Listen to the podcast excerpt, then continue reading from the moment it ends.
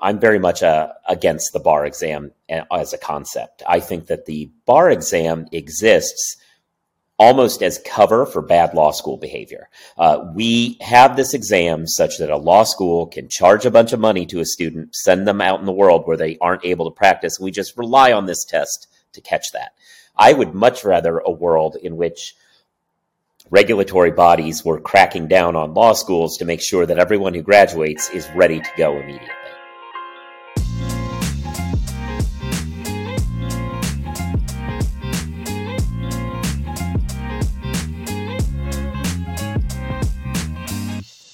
Hey everyone, welcome back to Answering Legal's Everything Except the Law podcast. I am your host, Nick Werker.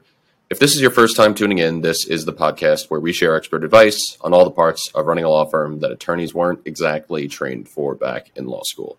Now, my guest for this episode has been a part of the legal world for many years. He previously worked as a litigator and over the past decade has transitioned to covering the field of law.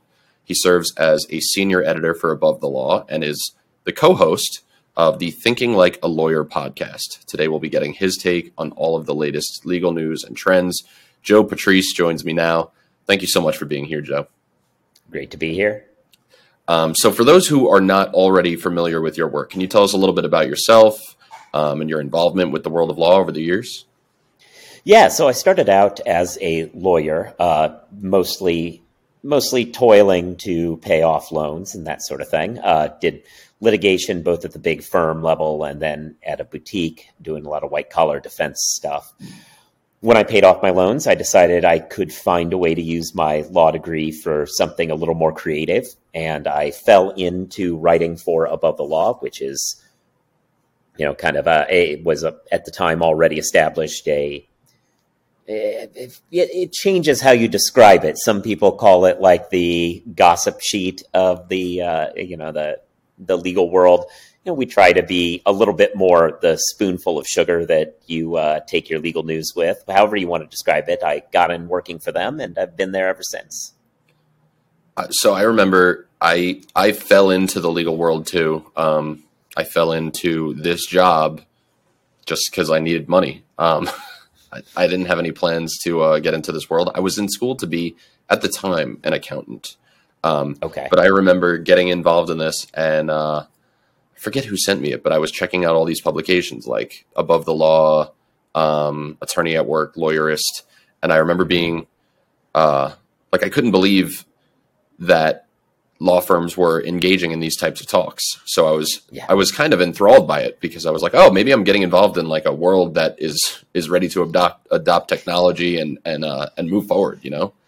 Uh, so in, in in recent months, right, there's been a lot of discussion about artificial intelligence. I'm sure everybody knows what I'm talking about. This whole ChatGPT thing, um, and how lawyers can potentially use it to improve their firms. So I want to ask you, what has stood out to you the most um, when it comes to law firms adopting like AI technology? Yeah, what's stood out the most, I think, is we're the last like five or six months have been really interesting because I think everything started accelerating way faster than anybody expected. Uh, I was speaking with the folks from Casetext the other day, and one of the things that they mentioned was that you know that's the world that they're in is in AI, and they frankly felt that where we are right now is something that they would have said is where we'll be in five years, uh, and now we're here now uh, I, whatever it was, a, a kind of a dam broke, and all of a sudden, and I think ChatGPT had a large part of it. All of a sudden, the technology was just good enough that everyone finally stood up and said, "Oh, wait a minute, this has potential." Uh, and yeah, it, and we've seen it. We've got uh, law firms investing in their own, you know, in not in their own, but in various products that utilize generative AI in some way.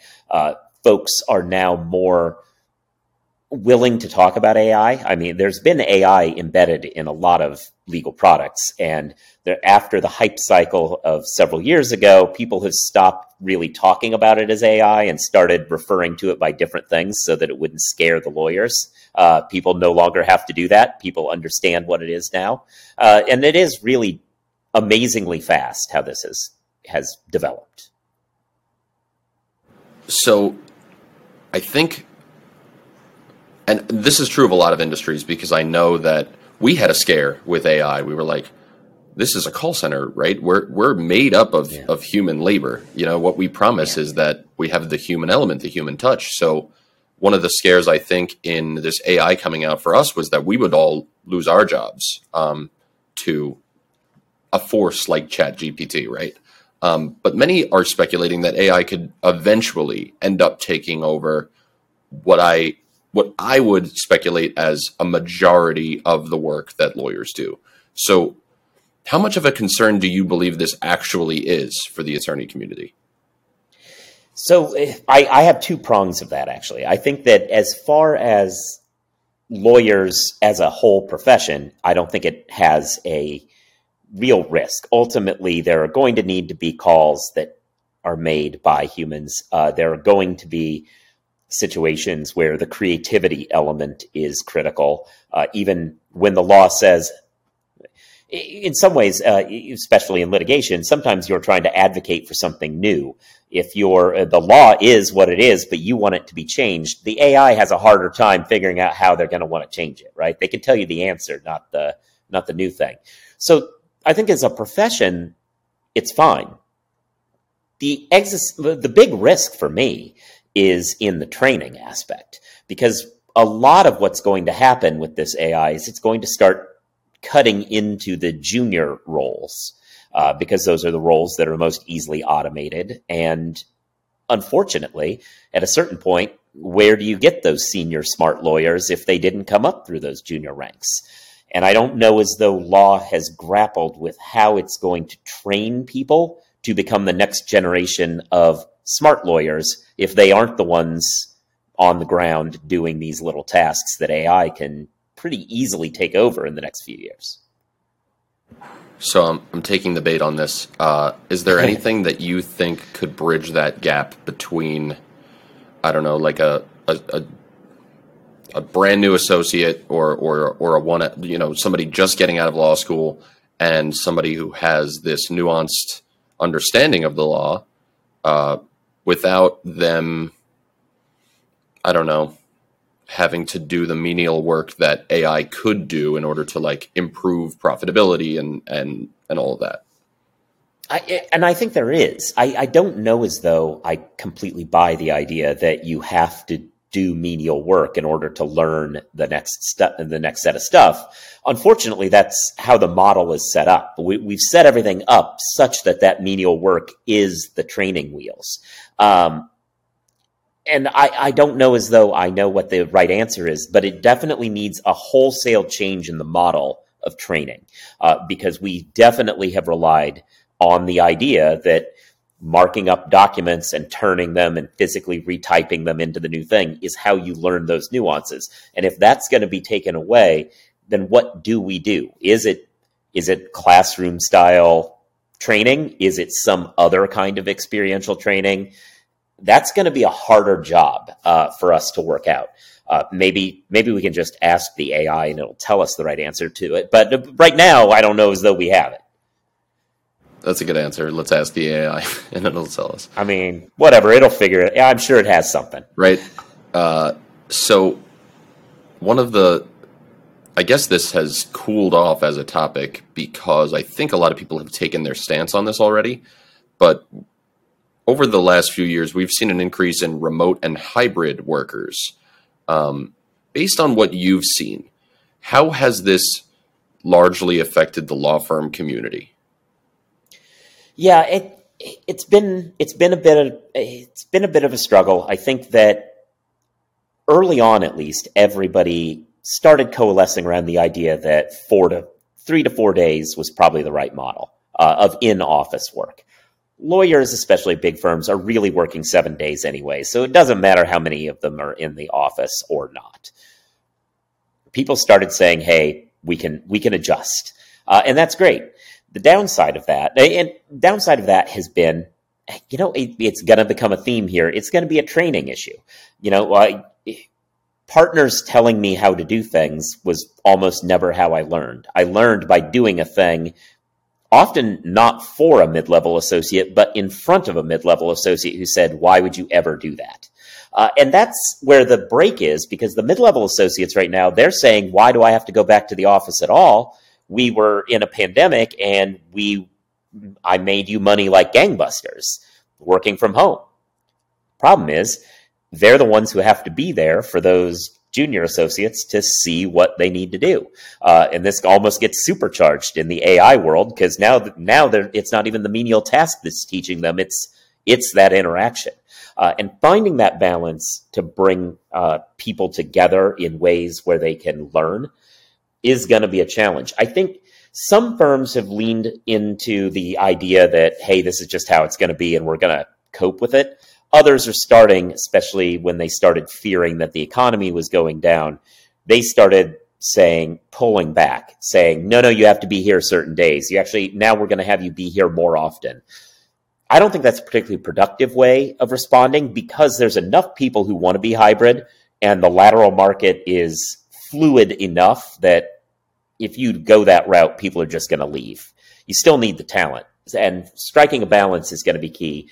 I also think that the whole hybrid thing is going to it's going to suffer uh, well, not suffer it's going to experience a bump here in a few years as office leases start coming up uh, when firms start realizing wait a minute this three days a week i can cut back a floor or two uh, and when that happens then i think we'll see a change but right now with people locked in I, there's still a few firms who are uh, really dragging on this and really want to go back to five days.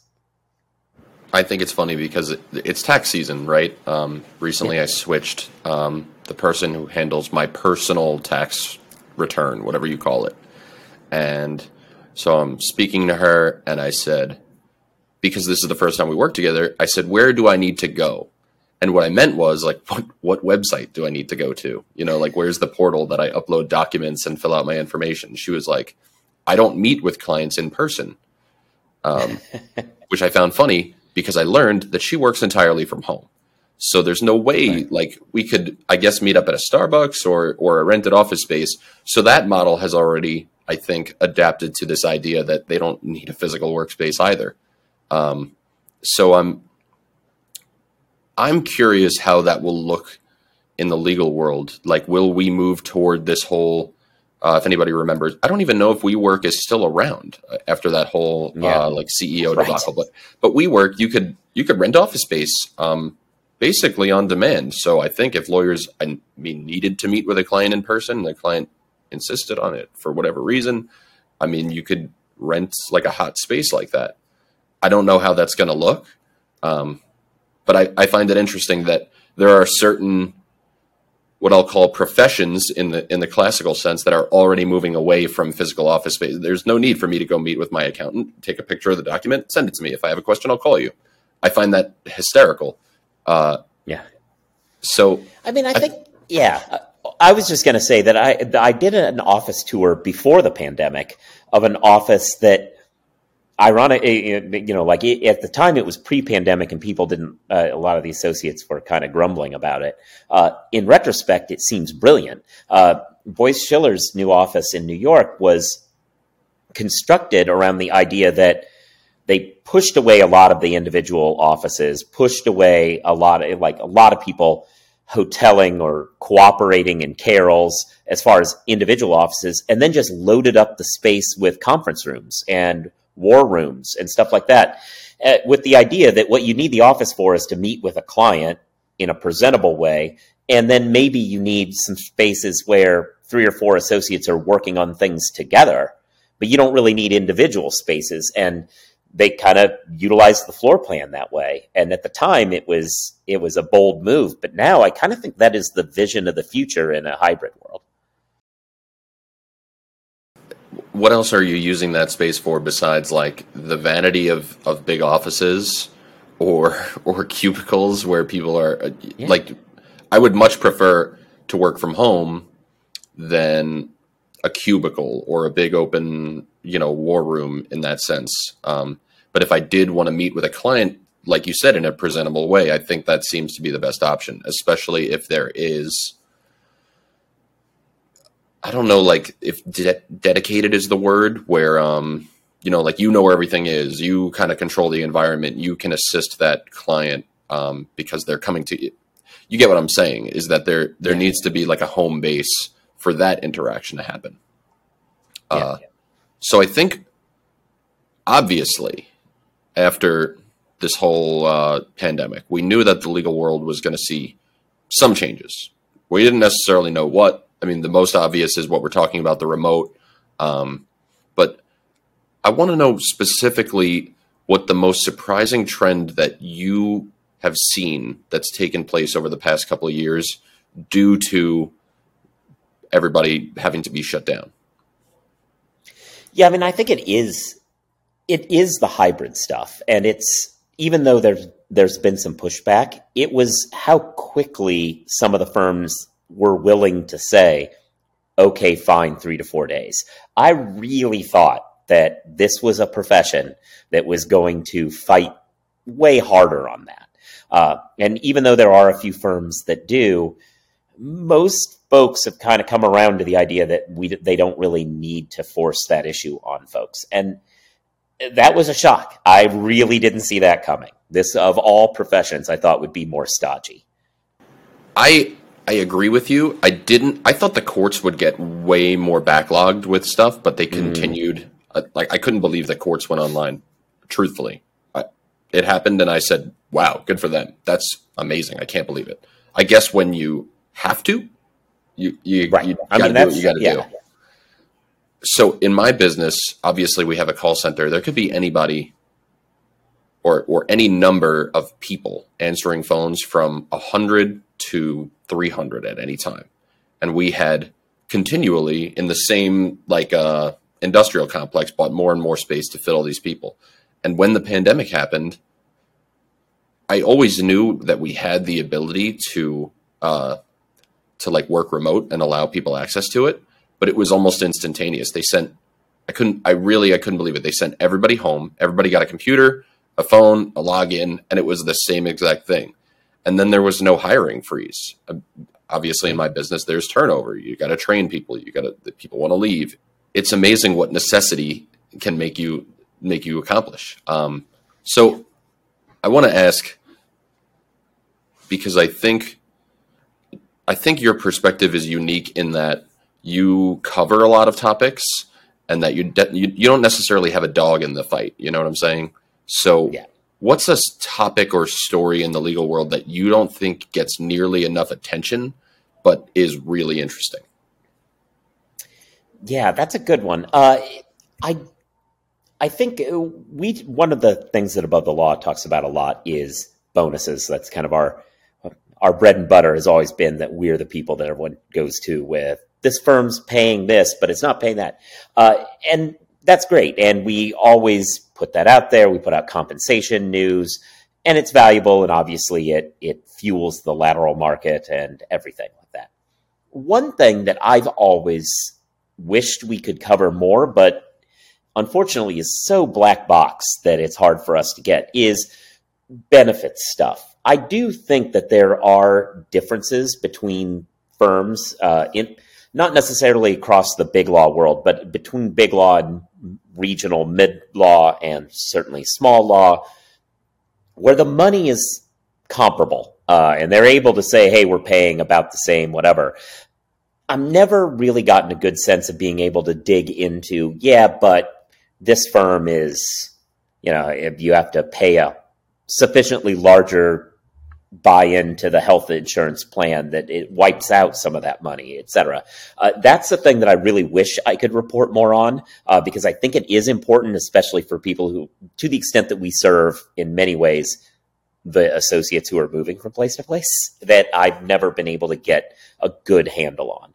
Uh, on the tech side, I actually would have said it was AI uh, for years but now uh, that one's gotten blown up on me because that was that really was the thing that I felt nobody was talking enough about what role it was going to play. But uh, time makes fools of us all here. We will be right back after this short ad. Who doesn't want to be a successful attorney with a busy practice but still have that life? Having those lunch breaks, playing golf, going on vacation. Answering legal allows you to. I really just don't have a need for a receptionist anymore. I've used answering legal services for the past two years, and I wish I retained answering legal 10 years earlier. Answering Legal is an extension of my firm. It allows lawyers and paralegals to actually work without answering the phone. Anytime I leave this office, I know my business is still running. Sometimes we're in court or we're dealing with other clients, and because of Answering Legal, my partner and I are able to address any client concerns or any new clients immediately, and it's really increased our business. If you wish to enhance your client base, improve your client satisfaction, and at the same time reduce your overhead, then hire Answering Legal. I, I think what your publication does exceptionally well is kind of evaluating how prepared lawyers are to enter the legal world. I'm going to say new lawyers, right? Um, Mhm. Yeah. Because obviously, this podcast we cover things that lawyers don't necessarily learn in law school. So, how how would you specifically evaluate the job that law schools are doing these days? And are there any areas that you think sh- need improvement as it pertains to students becoming lawyers, like coming of age? Yeah, uh, not great. Uh, and I don't necessarily think it's the law school's fault as much as it's the broader regulation of the profession's fault. I'm very, I'm very much uh, against the bar exam as a concept. I think that the bar exam exists almost as cover for bad law school behavior. Uh, we have this exam such that a law school can charge a bunch of money to a student, send them out in the world where they aren't able to practice. We just rely on this test to catch that. I would much rather a world in which regulatory bodies were cracking down on law schools to make sure that everyone who graduates is ready to go immediately. That said, um, part of that getting ready to go immediately is the you know the third year law school is pretty useless as is. Uh, it could either some people have called for cutting back the length of law school. I'm kind of on the side of keeping it at three years, but utilizing the third year. I think, especially in a world where we might see the the menial tasks of entry level lawyers being curtailed, that might be a, an opening for law schools to do a better job of teaching that kind of practical learning. Uh, so far, to the extent anyone ever talks about practical legal education, they tend to be, you know, throw them in a clinic or something like that. Uh, it's very kind of, eh, shrug, they can sign a few papers. I think a more comprehensive vision uh, and one that is less litigation centric because you know not every lawyer is going to be a litigator uh, what do we do to help train practically the people who are going to be writing wills or negotiating m&a deals and stuff like that that work is going to have to go somewhere if the law firms stop doing it or replace it with ai and that's a place where i think law schools could get ahead of the game but there's not really a good incentive for any one law school to do that because the whole system is set up to not reward them for doing that. Uh, so I have a I have a much more the whole system of how we get from one L to licensed needs to be reformed in a serious wholesale way. So, uh, I'm an anecdotal person. I'm on TikTok a lot. I like TikTok as a as a company. We post on TikTok, and then I guess that I guess the things that I interact with on the internet, TikTok understands that I'm interested in these legal topics from lawyers, all this stuff. But there's a really interesting guy. I don't remember his name. Uh, he's got this great red beard, and he Okay. says, uh, "Do you think you're so smart? Do you think you could pass this? Do you think you could pass the bar exam without studying?" And he'll read you uh, like a very nuanced question from the bar exam. I have never studied the bar exam, so I don't know what the heck I'm looking at here. Yeah. Um, but I, I find it so interesting, and I'm like, oh, but I think the object is to guess the the closest answer, and I try to to guess what I think would be the best. Um, and I do think having a fundamental understanding of the law as it pertains to like case law and um, the actual like wording of of of of our legal system is important because I don't understand what's right and wrong in certain situations. So I think that that subjective understanding is what law schools really do well. But I am, I, I do think it's funny that you say that lawyers aren't prepared to really do anything besides these experiential menial tasks when they get to law firms. So I, I, I don't know what the solution would necessarily be. Is it like a mandatory internship? Um, like I, I think of the the world of like um, social work. I have a friend. I have a lot of friends who are social workers, and you it's mandatory that you do. It's got to be. I think it's 160 hours of work in a in a real clinic besides your schoolwork, and you're paying to get that education too. So I don't know where the reform needs to be, but I do think that this on the job menial experiential learning if it's going to go away that there's going to be need to be some experiential replacement in law school yeah and even if it's not real and it's you know a lab basically i mean i was i was a litigator so i'm i part of the problem here not the solution but the uh the what as i've gotten more of a holistic view of the industry as a person covering it i feel I feel for the folks who are doing ERISA work. What did they learn in law school that has anything to do with their lives? Uh, that's the sort of place where I feel like that's a, that's a good use of the 3L time is whether it's real internship for a place or it's a hypo lab where they do these experiments on like the day to day work. Like they need to figure out somehow what that's supposed to look like uh, because Right now, that's by working at a law firm and generating hours that the law firm then writes off because they're all useless. Uh, but if that goes away, where are they going to learn it?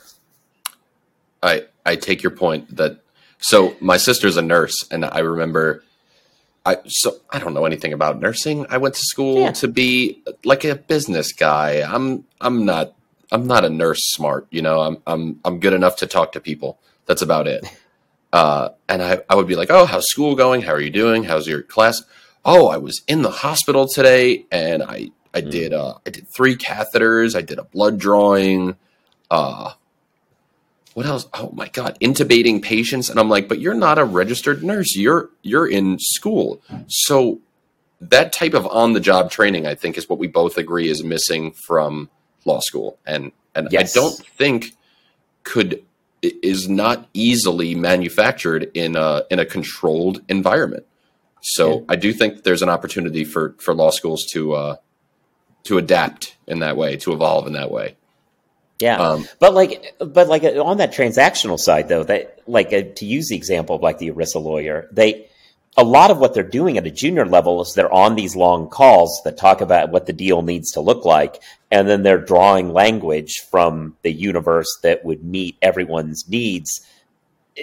And then by doing that process, they eventually learn how to be creative and think of what that new stuff would be. But like drawing from the vast library of past deals to meet certain requirements, that is something that the rudimentary AI we have today probably can handle. Uh, and that's that's the stuff that worries me because putting a catheter in hopefully is not getting replaced by one of those robots. Uh, uh at least not on me. Uh, but but uh, but but eh, drawing language that that could be replaced. I guess you're right. So I think this next question is that what concerns you most about about the future of law is that there's a lot that could be replaced in that way. Yeah, because I think I think it's good that you can replace a lot of that stuff. I think the answers it's going to give are actually better uh, long term. But like I said, and it's I've said it about litigation, but I think it's true everywhere too. That you know the the value of the lawyer is when it's not uh, something that is easily drawn from a past deal. Uh, oh, this is what the answer has always been, but we want it to be this new creative one to protect some novel aspect of our business. Uh, how do you take all of that and think, here's this new way we can do it based on my experience? That's the hardest thing to replace. But if you aren't doing if you aren't doing that all the time are you going to learn it and, and, to some extent running it through the ai over and over and over again you're going to see its results and learn something there but is that enough uh, i actually somebody brought up to me uh, yesterday totally totally different subject but it relates that we were a bunch of us were talking there was some issue that we needed to find the answer to and i no one could find it the normal way. I went through a bunch of different sources and avenues and I found the answer. And the younger people didn't. And somebody pointed out that there was a study that she'd heard of uh, recently that one of the gaps between kind of the Gen X and the younger generations is that for those who've always had the internet, when search engines don't turn it up, they don't really know how to work around that. If it has failed them, they don't know to be like, all right, well, it's not there, but I can go to the this database and I can go into that database and look and I know I know the name of the journal that I kind of want to get this information from. Maybe I can just go to their homepage and find it. Like the idea of looking for things in different ways, they don't necessarily get. They're they're more likely to just say, "Let me work on a new search query." Uh, just keep going to the same uh, search engine and keep trying new things as opposed to, oh, I got an idea how to work around this problem.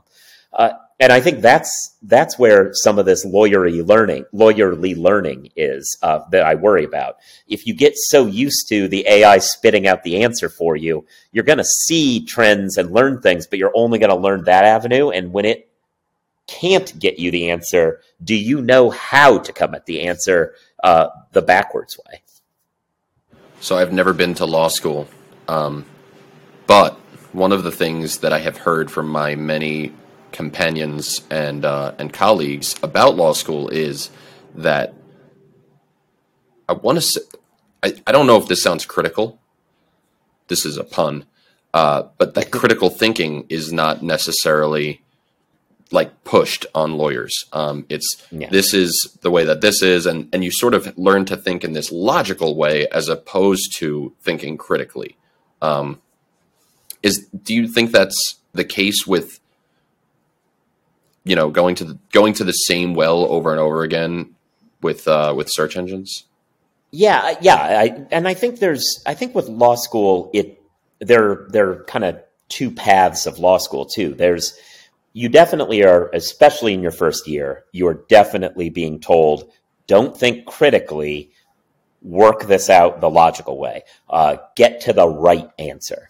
Uh, in later, and some upper division courses are like that too, but others start then getting into the what happened. What happens when the law attacks, like the, the old when animals attack? Uh, law attacks. This is where you start having these classes that say, well, why is it that this is the law? What should it be? How could we make it better in a way that addresses a client need or the needs of society and yada yada. So those classes do exist, but they they definitely aren't the entry level ones because you need to know how to get the right answer first.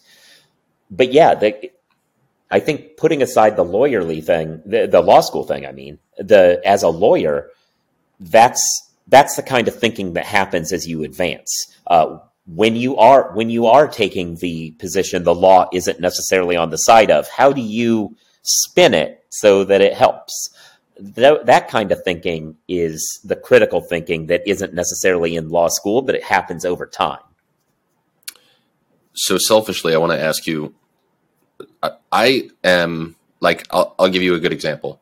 One of my favorite things in the world in the entire world is to find like a restaurant or a business that has terrible, terrible, terrible customer reviews.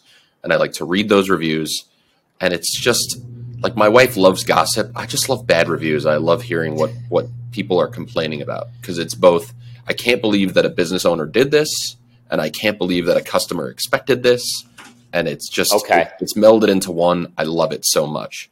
So, in the same realm, uh, in your experience, what are some of like the wildest and and craziest things that you've had to cover over the years that you you couldn't help but say to yourself, I cannot believe that I am talking about this in in a publication like Above the Law? Oh, yeah. Well, okay. Well, well you had it right until the end because in a publication like Above the Law, everything I, I expect to be crazy. So, uh, you know, um, the, it's difficult to narrow it down because we cover so much crazy. Obviously, one of the all time favorites in this actually predated my uh, being there, but you know, I talked with everybody who was involved with the story was when a summer associate an event at an event in New York decided to jump into the river. Uh, that was something that I did not see coming, uh, and had to be fished out by the Coast Guard. So that was uh, that was a thing. Did get an offer though, so good for them. Uh, so there's that. Uh, I often am covering judges behaving badly. Uh, really shocking. Always there. I had a I mean, I had a fist fight ju- where a judge called the defense lawyer into a hallway and it was caught on closed captioning that he was punching him. Uh, that you didn't necessarily expect. Uh, obviously, there was the the cat filter, which was more funny and lighthearted, but a classic. Uh, it's it's just there's so many, uh, but they they all kind of have in common that this profession is still human deep down. Uh, I guess maybe this this is my, my, attempt to be kind of meta uh, about the, our whole AI conversation. Fundamentally, for better or worse, there are people at the end at the end of all of these legal things, and they do fun stuff uh, that sometimes is stupid uh, and could probably be improved by the AI that wouldn't get in a fist fight. On the other hand, that's also where some of that creative spark is that can't at least at this juncture, be replicated. Uh, you know, it takes a certain kind of the same kind of brain that uh, will jump in a river is also the same kind of brain that comes up with the creative answer. So that's that's kind of been my experience with it. It is. I always say this. It is so interesting that we are all the same species because there's a lot of differences. So, if our audience wants to hear more from you, where should they go? Where should they be following you? Where do we where do we go find more of Joe Patrice? Okay, uh, several places. So above the law is obviously the easiest one because I'm writing there every day. Uh, I am presently on Twitter at Joseph Patrice for as long as Twitter lasts. Uh, there, I have accounts at the other places, but I haven't really delved into them yet. Uh, I'm also on the podcast Thinking Like a Lawyer, which is kind of our weekly roundup of above the law stories. If somebody doesn't have the time to read them all, we'll you can hear us talk about them and crack some jokes about them. Uh, I'm also a guest on the Legal Tech Week Journalists Roundtable, uh, where me and a bunch of other legal tech reporters from a bunch of different publications sit down and talk about legal tech every week on Fridays. Uh, it's a webinar on Fridays and then put out as a podcast after. And that that more or less sums up all of the places where I I always am. So Joe, thank you so much for joining me on the show today. I really appreciate it. Um, want to give a thank you to all of our listeners. We hope you enjoyed this conversation, and we will be back with another episode of Everything Except the Law soon. Be sure to check out previous episodes of the show on Apple Podcasts, Spotify, Anchor, and the Answering Legal YouTube channel. As always, links to everything that we covered and just mentioned about where you can find Joe uh, will be in the description of the episode. We hope to see you next time, everyone.